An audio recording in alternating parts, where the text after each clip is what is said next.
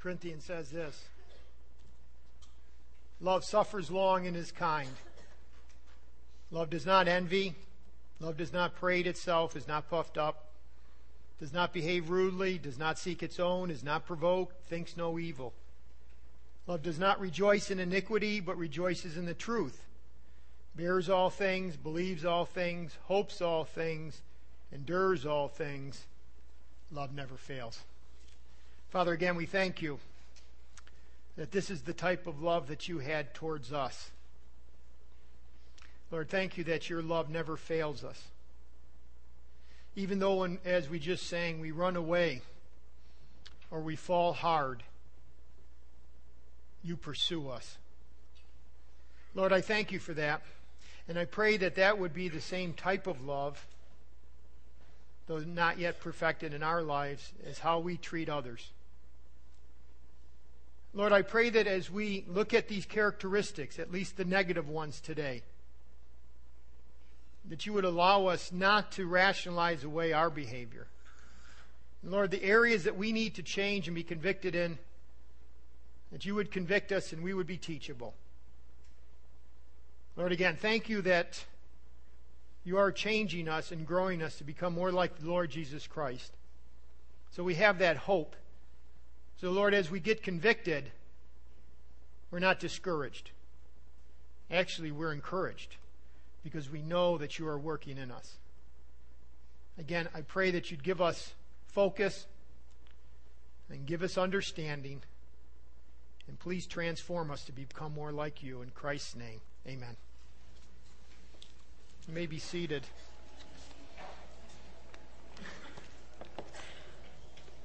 If you'd like to turn in your Bibles to 1 Corinthians, we'll start out in verse in chapter 12, but we'll get immediately to chapter 13. Paul starts out in 1 Corinthians 12 by saying this Now, concerning spiritual gifts, brethren, I don't want you to be ignorant. And this is the context. And again, I keep going back to this because the context of 1 Corinthians 13 is the fact that he's talking about giftedness.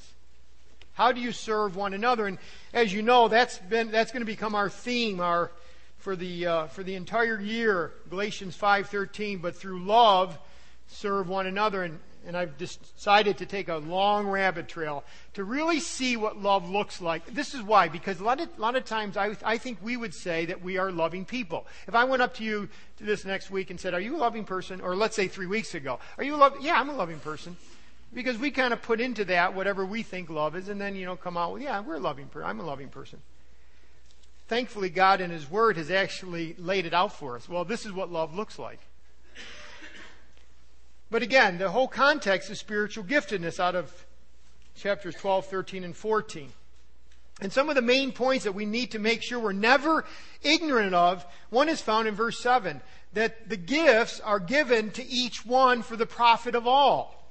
That's huge. Because sometimes spiritual gifts are somehow promoted as though it's self edification. And the point is, is that God has given you a sp- spiritual gift so that you might serve your brothers and sisters in Christ. The other thing that I think is very important and that we should not be ignorant of is found in verse 28 of chapter 12. That God has appointed these in the church. It was God's will, and he, he has said that a number of times in this chapter, but right there, He's appointed. In other words, whatever gift you have, it's been appointed by God. You didn't earn it. You didn't beg for it. God gave it. God gave it sovereignly. And the other final, very important point is that no gift is given to all believers. You see this in verse 29. Are all apostles, prophets, teachers? And so there is no gift that should be elevated like everyone should get this to really show spirituality. That is incorrect.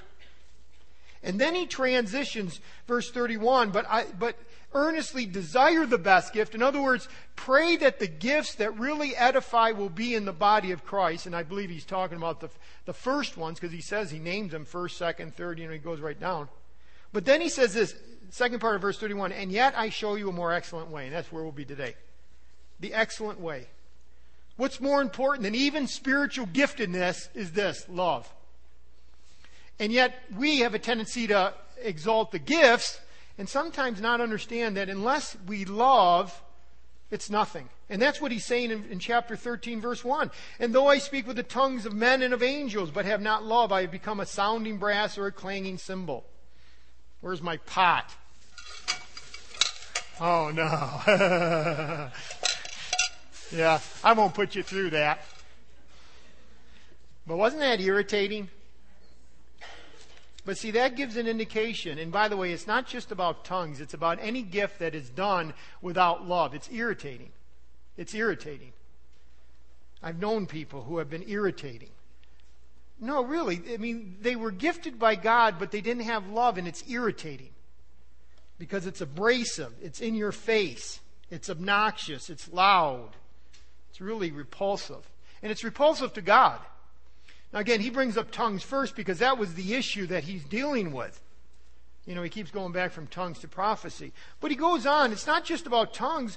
Verse 2 And though I have the gift of prophecy and understand all mysteries and all knowledge, and though I have all faith that I could remove mountains but have not love, I'm nothing. So not only is it wrong to think that speaking in tongues is of greater importance than loving, but to somehow think that knowing in faith is more important than loving. By the way, you need faith. We're justified by faith. But the faith is the foundation that, that love is built on, and we need to be progressing to loving. Because love is the outworking of our faith, right? Because true faith works. I think we've said that many times. True faith works. And so you need to look at your life and say, Are you nothing? By the way, he said, I am nothing, not I am next to nothing. And then finally, verse 3 And though I bestow all my goods to feed the poor, all my goods, notice the all here. And though I give my body to be burned, martyrdom, all, but have not love, it profits me nothing. Again, love is always self sacrificial, self sacrificing. Love is always self sacrificing. But self sacrifice does not necessarily come from love. Sometimes people sacrifice, but it's not motivated and driven by love. And that's what Paul is getting at. I like what Jerry Bridges said in one of his books. He was talking about this whole concept of nothingness. He says, write down either, either in your imagination or on a sheet of paper. I should actually have you do that, but I won't. But think about it on, on a sheet of paper, imaginary. A row of zeros. Start writing zeros. Keep adding zeros until you have filled a whole line on the page. What do they add up to? Exactly nothing. Even if you were to write a thousand of them, they would still be nothing. But put a positive number in front of them, and immediately they have value. This is the way it is with our gifts and faith and zeal, because that's what he's referring to. They are zeros on a page. Without real love, they count for nothing, but put quality in front of them, and they have value. And just as the number two gives more value to a row of zeros than a number one does, so more and more of real love in our lives can add exponentially greater value to our gifts. So as we love, it adds value, but if you don't love, you may be very gifted, but not show true love. And so Paul keeps saying it, it doesn't profit you anything. You're nothing. I'm nothing. Which again is, you know, as I've uh, thought about this passage over the last few weeks, it's, it's really amazing to me because even as a pastor for many years, you know, we talk about spiritual giftedness and then we use the, the, the love chapter for relationships and family building and marriages. And, and, and we might say, well, you know, it has some interconnection. It is huge and that's why he wrote it. And so we need to say, are we a loving people? Because as we're seeking to serve one another, it may not be out of love.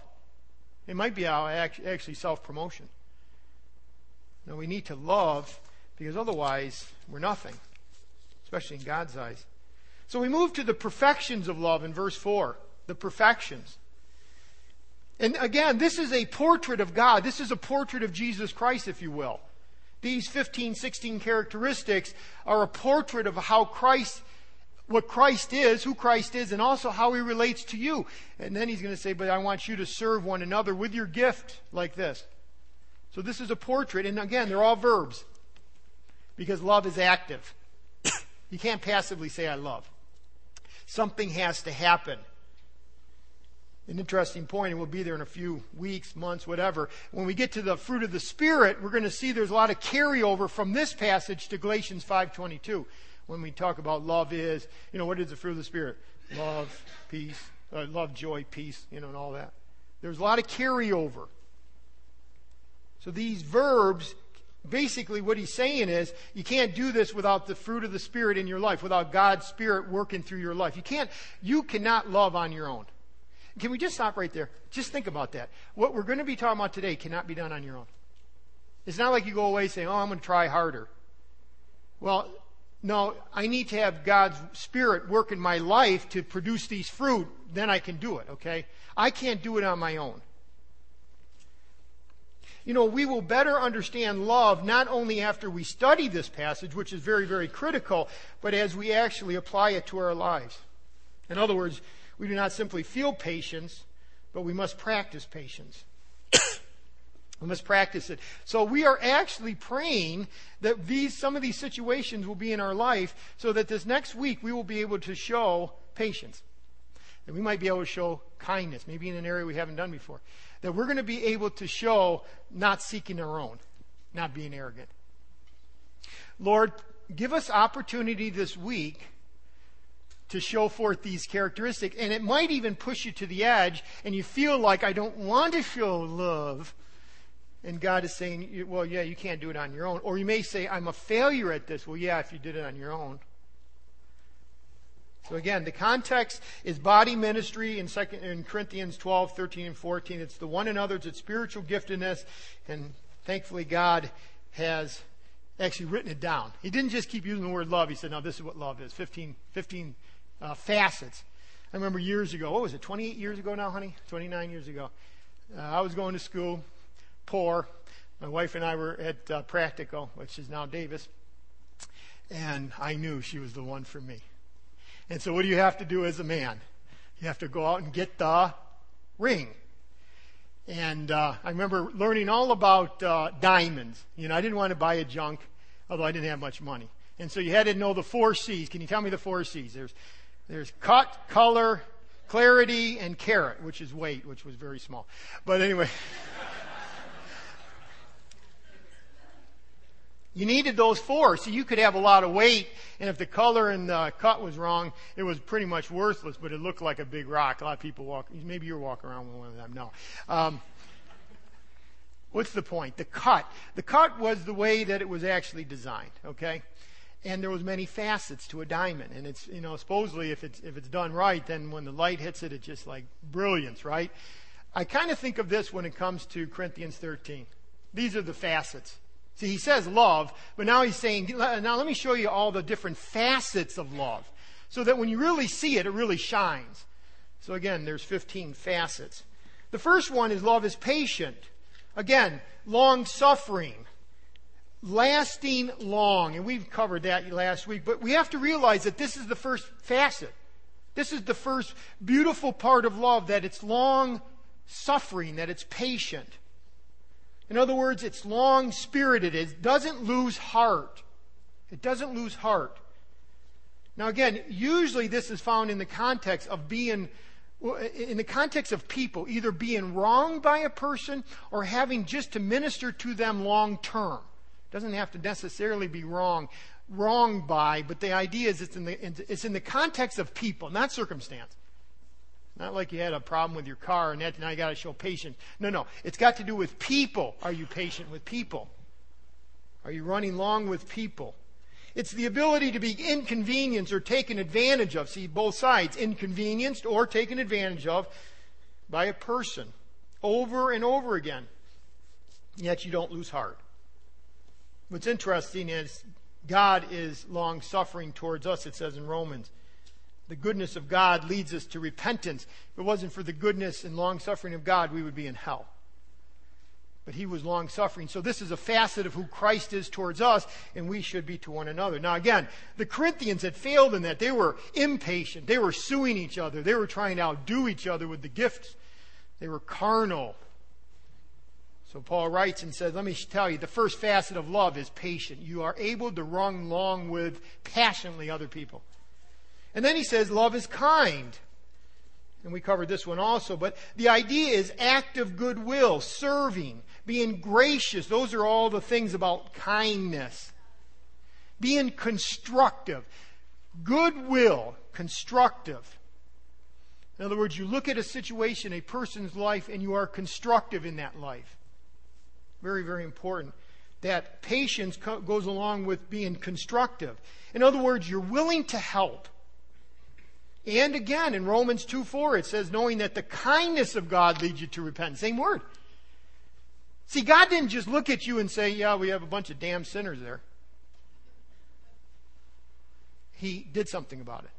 He sent his son to die on the cross to pay for my sin and then draw me to himself to gave me the faith to believe so that I might receive his son's forgiveness and be put into the family of God. You see how every one of those steps is kindness, it's active goodness, it's constructive towards me. He actually brought me along, made it a path so I could receive him. See, that's that's patience with kindness added in. You know, I think of our own brothers and sisters. I think of Eric and Tina. I didn't say much at the announcement, but they are home. Can you believe she's home? She's home with a halo. I mean, it's just unbelievable. But the Lord, you know, you look at that, they shouldn't have lived. But now's the time that we can show patience and kindness to that family. By the way, one of the things I know in my own life and maybe in yours, we get excited at the front end. It's hard to get excited at the end, right? In other words, it's easy to be excited at the first week, two weeks, but it might be a two, three, two or three month process. So again, we may be asking, and you may be, you know, you may want to call and say, you know what, I'll bring in a meal, but I'll bring in a few more as time goes on. Um, by the way, it is more blessed to give than to receive. Isn't that true? Is that true, by the way? I wonder about that at Christmas time. Is it actually more blessed to give than receive? It is. You know, Christ said that. But again, when you, when you put patience and kindness together, you know, you're talking about active goodwill. And again, they, will need to have some other things, um, you know, some help maybe periodically with the kids, maybe even sitting with them, because they do need to have some care. I mean, uh, constant care at the at the front end of this uh, uh, recovery process. So again, that's what that's that's the diamond. Okay, the first two characteristics, the first two facets of love. Well, let's go on. Love is also not jealous. It does not envy. Okay, does not envy. The idea here is to burn with zeal. It can be both, a, by the way, this word can either be positive or negative depending on the context. Like in verse 31, the second part, uh, no, the first part where it says, but earnestly desire the best gifts. That word desire is the exact same word as this, except that's in the positive. Desire that the spiritual gifts be truly done properly in the church. That's a positive. Here, Paul says, let me give you a third facet. By the way, all the ones we're looking at today are all in the negative. If you really want to know if you're a loving person, just understand that it doesn't envy. By the way, right now, aren't you already smitten in your heart? I mean, let's make sure we understand that this is the perfection of God, not the perfection of man we are moving towards this perfection, but boy, I would say this, that with each one of these characteristics, you should, eh, you should be convicted. Sometimes you're going to feel like it's a pin, and sometimes you're going to feel like it's a sword. But the reality is we need to grow in all these. I don't think there's one of them that I could say, well, yeah, I got that one. Give me, you know, give me something else. Love is not jealous. Love and jealousy are mutually exclusive. Where one is, the other cannot be. So again, not jealous of another's what? Well, in the context, the way that the others were using their giftedness. Again, the Corinthians were a carnal bunch, and they wanted to outshine each other. They were jockeying for front position. There was competitiveness. There wasn't contentment in the church. But this idea of not jealous goes to other people's successes and all the different things that another person would have. And the Bible says that God wants us to not be jealous, not to be envious. I, I think this is a continual battle in, in, a lot of our lives, if not all of our lives. Now, you think about it. Our, our, uh, our country wants you to be jealous and envious. I mean, let's face it. How dare that neighbor of yours just buy a brand new car? Don't you want a new car? Why are you driving that piece of junk? See, and, and there's a little bit of envy, and it starts to That's what a lot of capitalism is all about. I'm not against capitalism, but you take en- an envious person and you can see where we're going. See, what is envy? Let me give you two different aspects. The first aspect is this I want what someone else has. I want what someone else has. It might be their looks, their talents, their smarts, their relationship, their things. For the Corinthians, it was their spiritual gifts. For them, it was this I want tongues. That was really what the issue was. But they didn't understand what true tongues were. But get this. You know, Cain's jealousy of Abel, what? Led him to do what? Murder. So again, you see it's, it's a very serious sin. When love sees someone who is popular or successful or beautiful or talented, it is glad for them, never jealous or envious. I, I hope you understand that this is very, very difficult. There's a, because te- I've watched my life knowing that, and, and, it's like, you know, sometimes you hear about someone has something, and it's almost like this little tinge of, oh, I wish I had. That's envy. I just wish I had. So immediately I say, well, what's the hard attitude? Well, the hard attitude is that there's covetousness. Covetousness. There's a lack of contentment.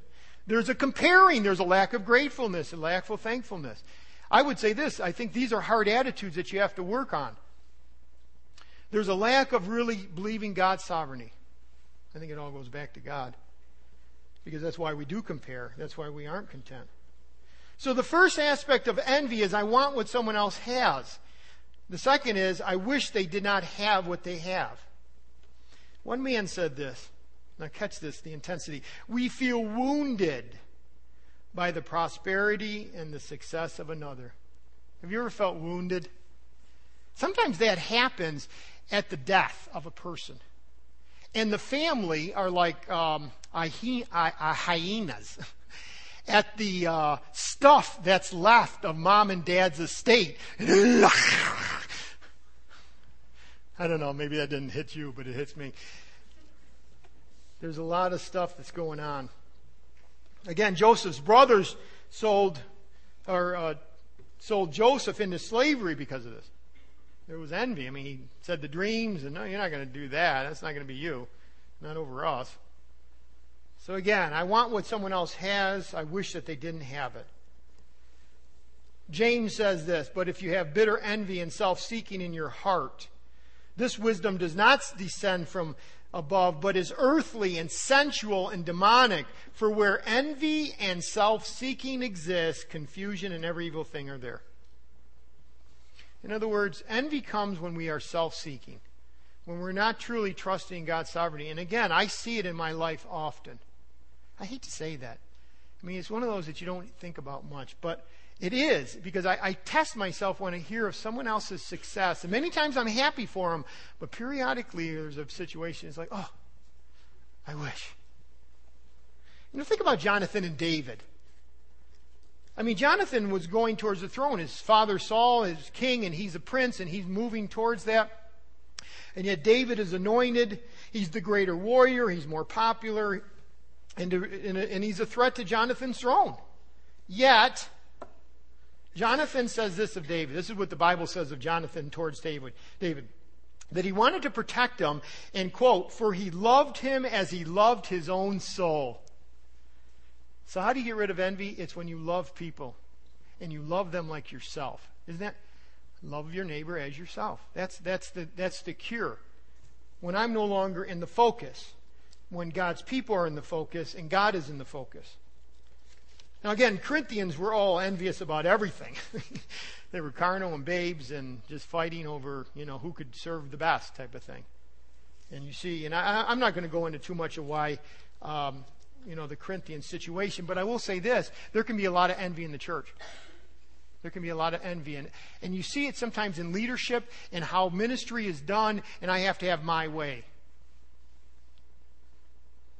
Well, let's look at another one. And I think he's getting closer and closer to hard attitudes here. Let's, the fourth facet. Love does not parade itself. In other words, it does not brag, some versions say. And I think this is the verbal.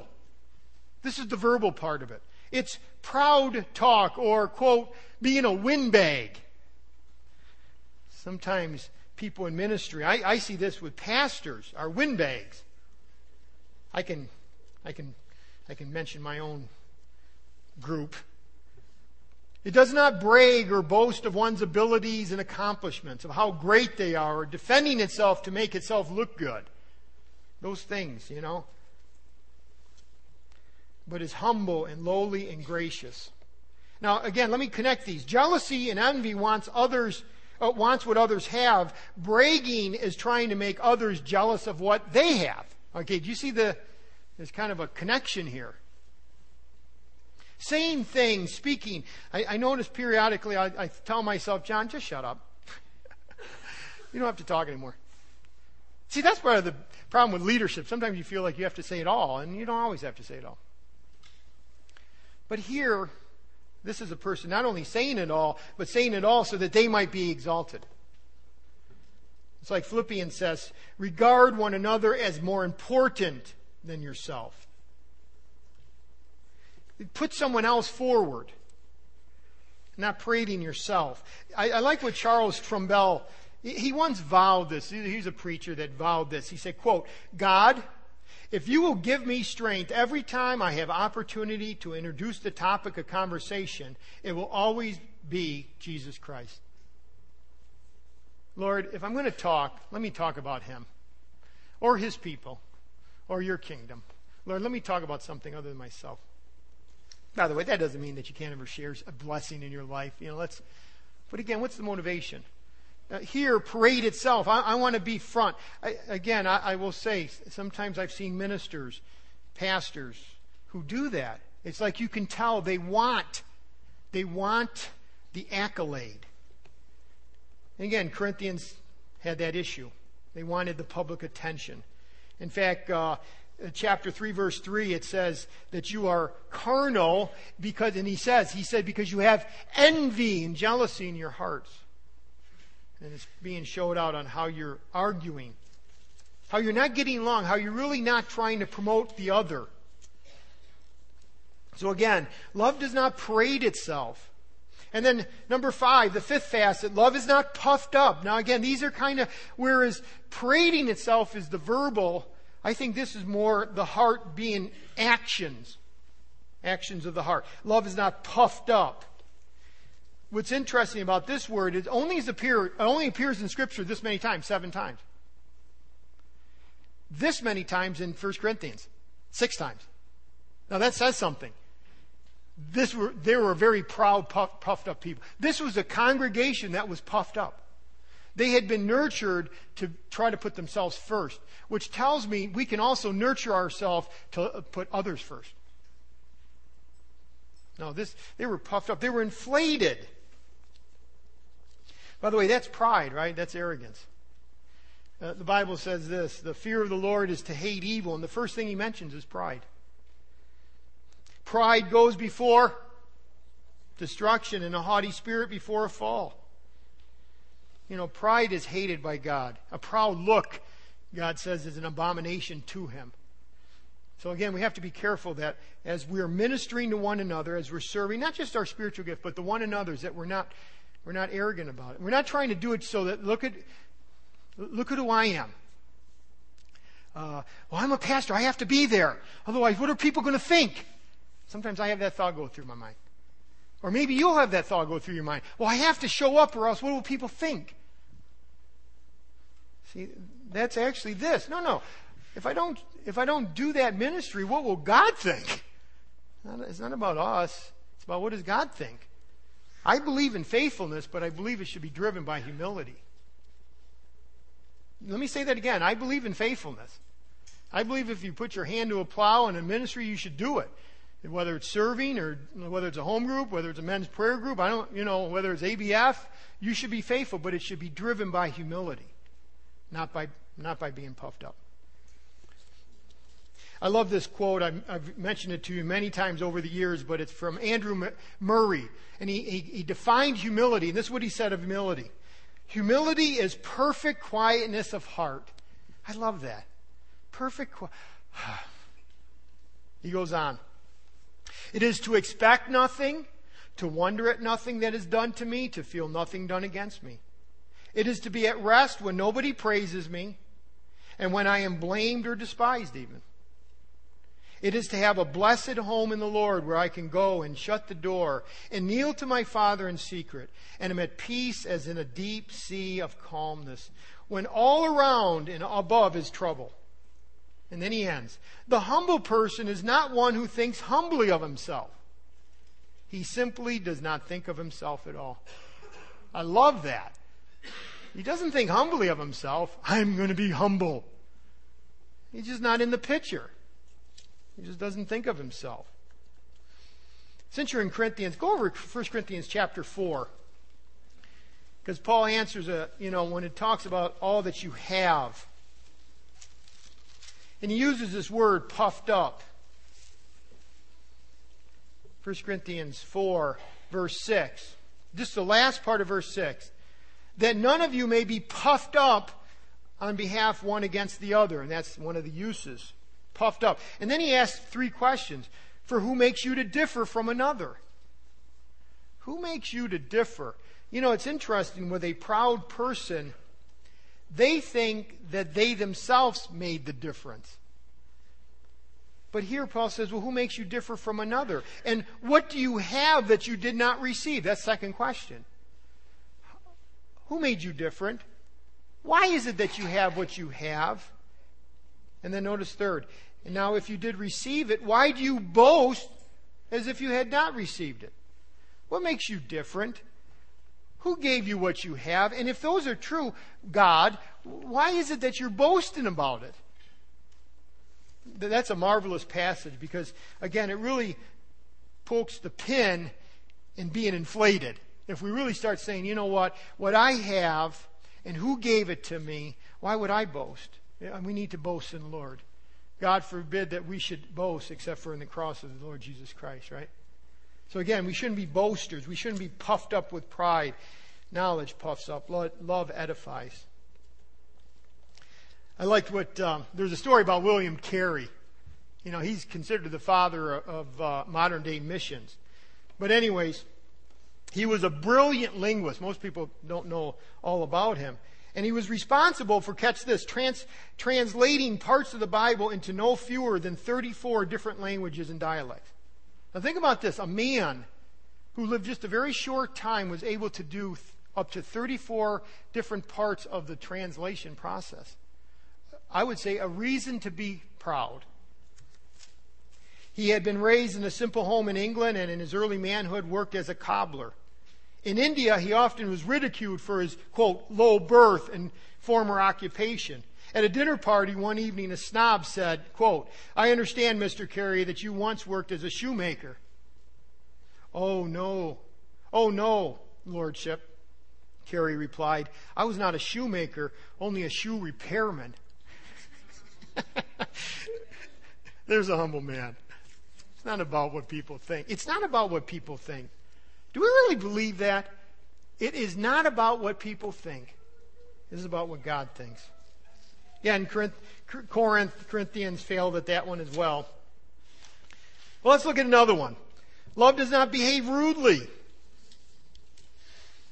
It's not rude. The loveless person behaves in a careless, overbearing, unbecoming manner. That's, that's the loveless. And here Paul says, no, it doesn't behave rudely or unbecomingly. The opposite, I mean, it would be like this. He's not graceless. Graceless. I, I love to see a graceful person. I don't mean graceful in the way they walk. I mean graceful in the way they approach people. I remember a man, Urban Klein. Wasn't it Urban Klein? He was like 80 plus years old. I think I've told you him a few times. And he taught us church history. He was 80 plus and he was monotone. He was very boring. It was like just, you know, and, and, and we always had his class like at 1 o'clock in the afternoon, which means right after lunch. You know, like you're just trying, you know, the carbs are starting to work. Like, what did he say? But he was one of the most gracious people I have ever met in my entire life, period. And I remember as a young guy, 18 or 19, 20, learning all this theology, almost wanting to argue, and I would bring up certain things in his presence, and you know what he would well, we need to think about that, or something like that, he would say. The idea is, listen, slow down. I'll listen. I mean, he could have just, you know, I'm sure he could have just given me the answer and, you know, kind of like destroyed me in the sense of just, you know, will you just grow up? Stop trying to argue about theology. Just worship God. But you know what he did? He slowed me down. But he was, he was graceful. He was very gracious towards me. He was never rude. Rude would have been, John, come on. Let's think this through right. You don't really believe that, do you? That'd be kind of rude. And again, we have to be like that toward. All right, so how does this play out in church? You get a lot of young Christians. You got older Christians, middle Christians, young Christians, baby Christians, no Christian. All coming to this church. Some aren't even believers. But again, how we treat each other, how we interact with each other, the kindness and the patience all plays out as far as whether or not we're rude. And if we're gracious, by the way, that wins a hearing. Many Christians have forfeited the opportunity for witnessing by rudeness to an unbeliever who offends them by habit the non Christian considers improper. In other words, sometimes we push our rights and hurt others in the process. In other words, the messenger can become a barrier to the message. And I think that's why Paul throws this one in. He's not rude. He just is gracious. He, he looks at the person, he understands where they are, where they are on their growth pattern. If it's a sin, they would, he would confront it. But the reality is, you can be very gracious in the process. I've had some people here at this church that have been very gracious. I think back on some of the very foolish things I did when I first came that I, I probably should have been fired for. Why? Not because they were sinful, but just how I was like a bull in a china cabinet, but then again, Dale told me last week that's not true. Something about mythbusters or but but the point is is you know, people were gracious. We'll leave it at that. Let's go on. By the way, the Corinthians weren't I mean, when they came to the table, they brought their own food, didn't share it with their brother. That's pretty rude. You know, during worship service, each tried to outdo the other in the gifts, especially with tongues. That's pretty rude. You know. Each tried to be the most dramatic and most prominent. Disorderly. That's all rude. Well, let's go on. Two more. Three more. Three more? Oh, I need three more. Love does not seek its own. Again, I think this is the root. A few minutes ago, we were looking at doesn't parade itself, is not puffed up, is not rude. Those three. I think this is the root. Doesn't seek its own. It's, in other words, it is not self centered not self centered. In other words, this is the motive behind why a person would be puffed up. It's, I like what, what there was this uh, tombstone in, in, in English village, and it read this Here lies a miser who lived for himself and cared for nothing but gathering wealth. Now, where he is or how he fares, nobody knows and nobody cares. But you know what? I, I know he's talking about money, but think about this in the context of your, what God has given you for other people. Are you a miser with your gifts? Are you a miser with the one another's? Are you a miser with your time towards your brothers and sisters? Are you self centered? Are you self centered? Or, as Philippians says, look out for the personal interests of others. Are you self centered? Boy, we can get busy busy with our own life, busy with our family, and somehow forget that God has sought, He wants us to be blessing to not only our own family, wife, children, husband, children, whatever, grandchildren, but also others.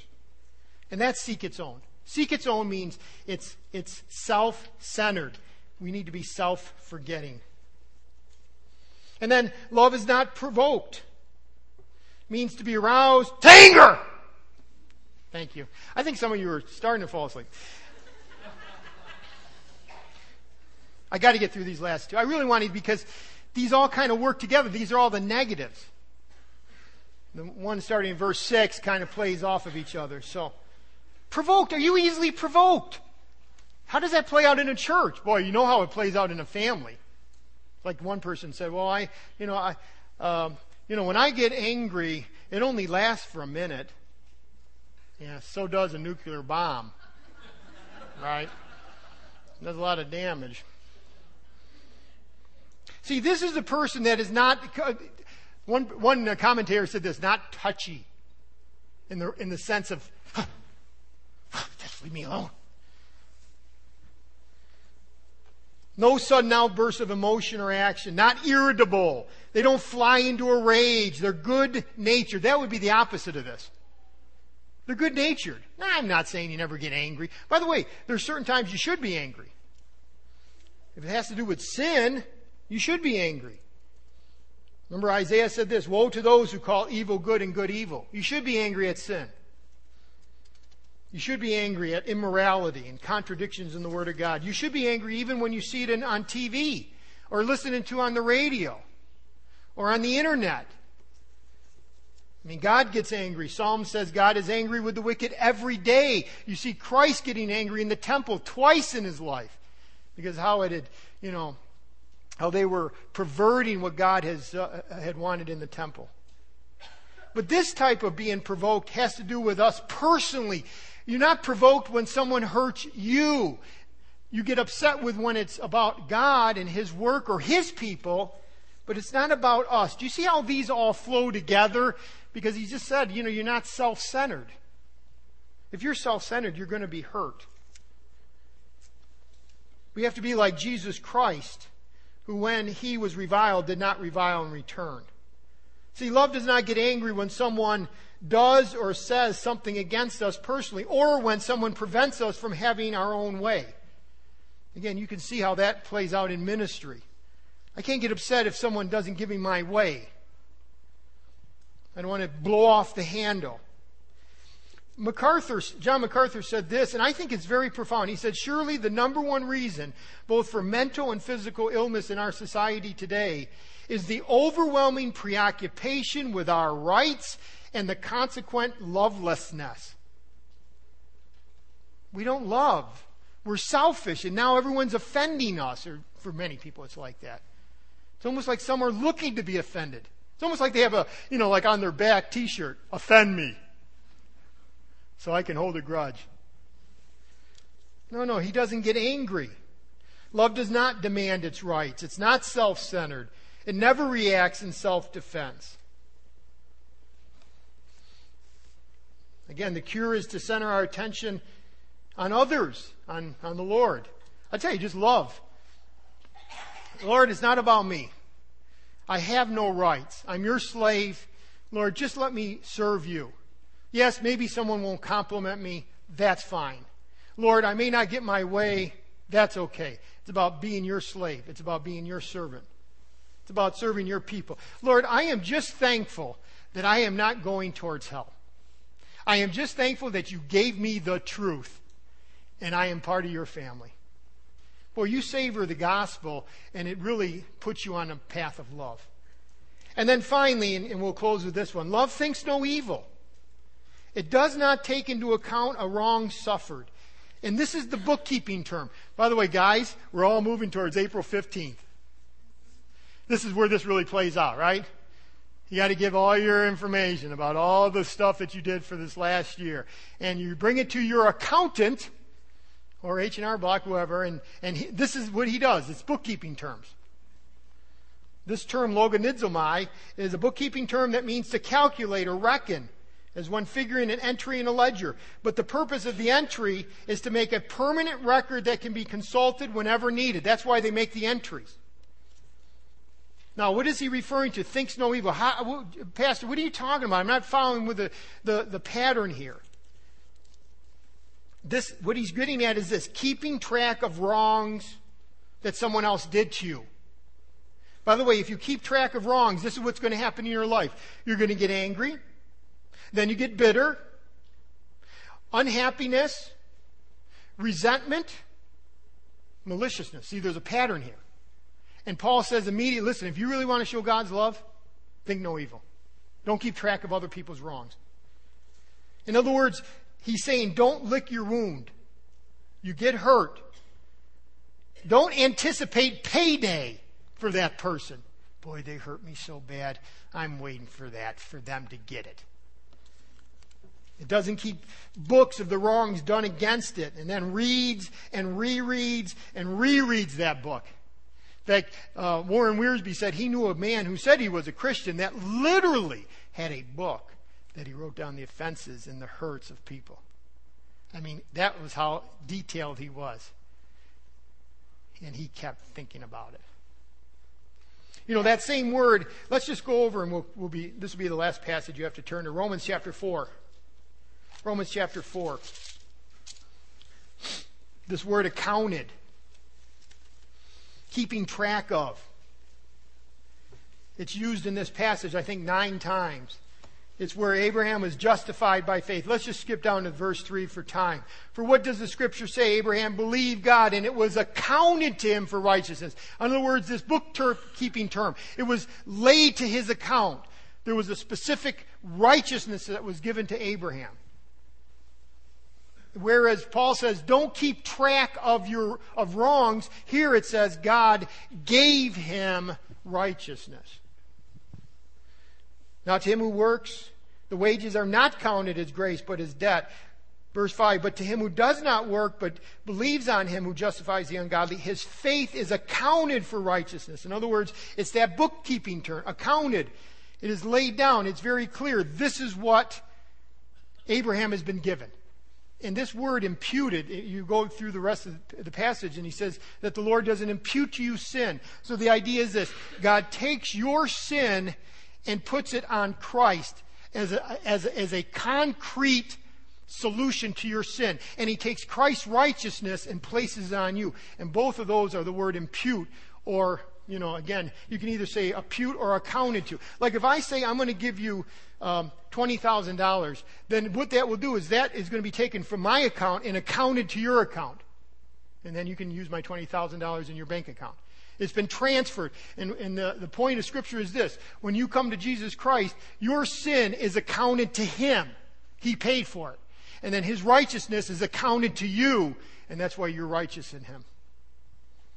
And Paul says this think no evil, but don't account evil to your brother. Think no evil. In other words, one, once sin is placed on the blood, uh, uh under the blood of Christ, there is no more record of it. God wiped our sins and has placed his, his son's righteousness to our credit. In God's heavenly record, the only entry after the names of his redeemed is righteous. There's no sin. Because we are counted righteous in Christ, Christ's righteousness is placed to our credit and no other record is, exists. In other words, there's no resentment on God's part. He has placed it on our account and we are righteous. So, what is Paul's point? If God has made you righteous in His Son, has forgiven you, how dare you hold something against your brother? Now, this is where it gets really personal. Luke chapter 17 says this, and you don't have to turn there. But he says this If your brother sins against you, rebuke him. If he repents, forgive him. And the idea is this that we should be clear, we should have a current record uh, as one, one person said, keep current with all the offenses that people have. Ask yourself this Is there someone that's a believer that you have an offense against? Is there a sin?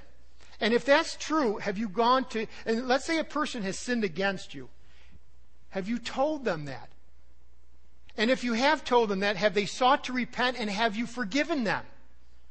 I think we hold grudges. And then it turns into anger and bitterness and resentment and all the other things that happen. I know that I have gone to certain Christians and they will not, I'll ask them, what have I done? And they will not tell me. They will not tell me. They skirt the issue and they say, well, no, sometimes it's even people who have left this church. Have, have I done anything? Oh, no, no, nothing. And then I hear about it by someone else that I had. You see what, what happened? They were dishonest with me and they never, never did the biblical mandate of going con- confronting and allowing me to have the opportunity to get restored with that relationship. No, I just want to get out of here. So when, when Paul says keeps no track of evil, doesn't uh, take account into a wrong suffered, what he's getting at is this. Make sure, if you really want to be like God, if you want to show that last facet of love, that if someone has done something against you, you go to them or if you think that you've offended someone else, you go to them. Either one, the person that knows about it should go, whether you're the offender or the ND. But you need to go to them.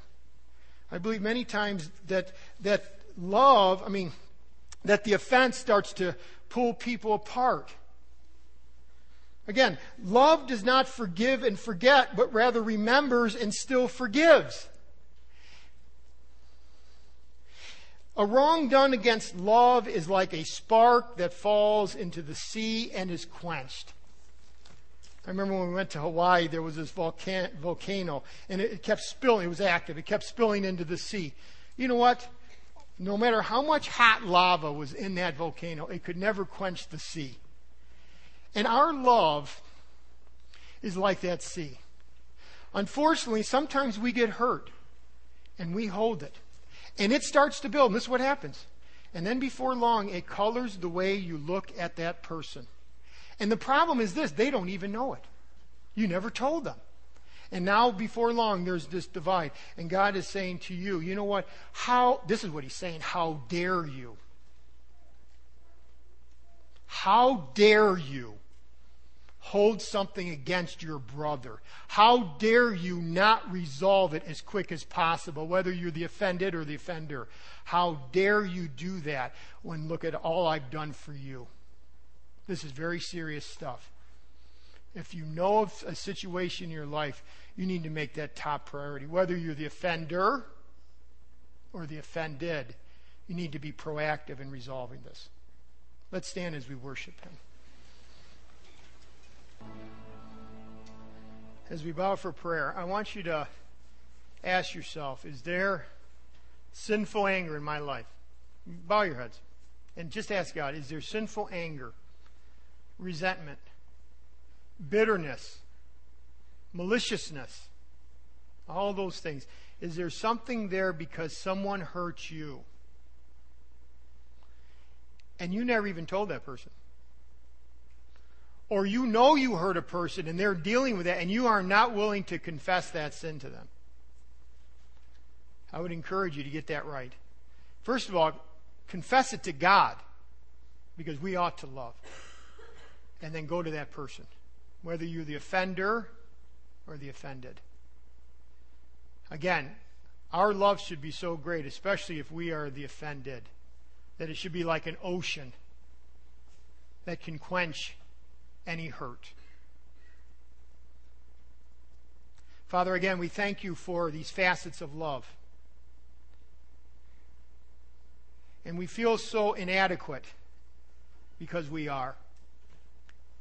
And Lord, as we walk with you, we know that you will develop these in our lives by the power of the Holy Spirit. Father, these were all negative today. And yet, let us see the positive part of them. To not be proud and arrogant, to be humble. Not to be self focused, but to be selfless. Lord, help us to truly seek to minister to one another, to build up one another. And Lord, again, if there's issues that need to be resolved, may we put that as the top priority. Father, thank you that you do not hold our sin against us that you have transferred the righteousness of Christ to our account. And Lord, with gratefulness, we want to love one another. In Christ's name, amen.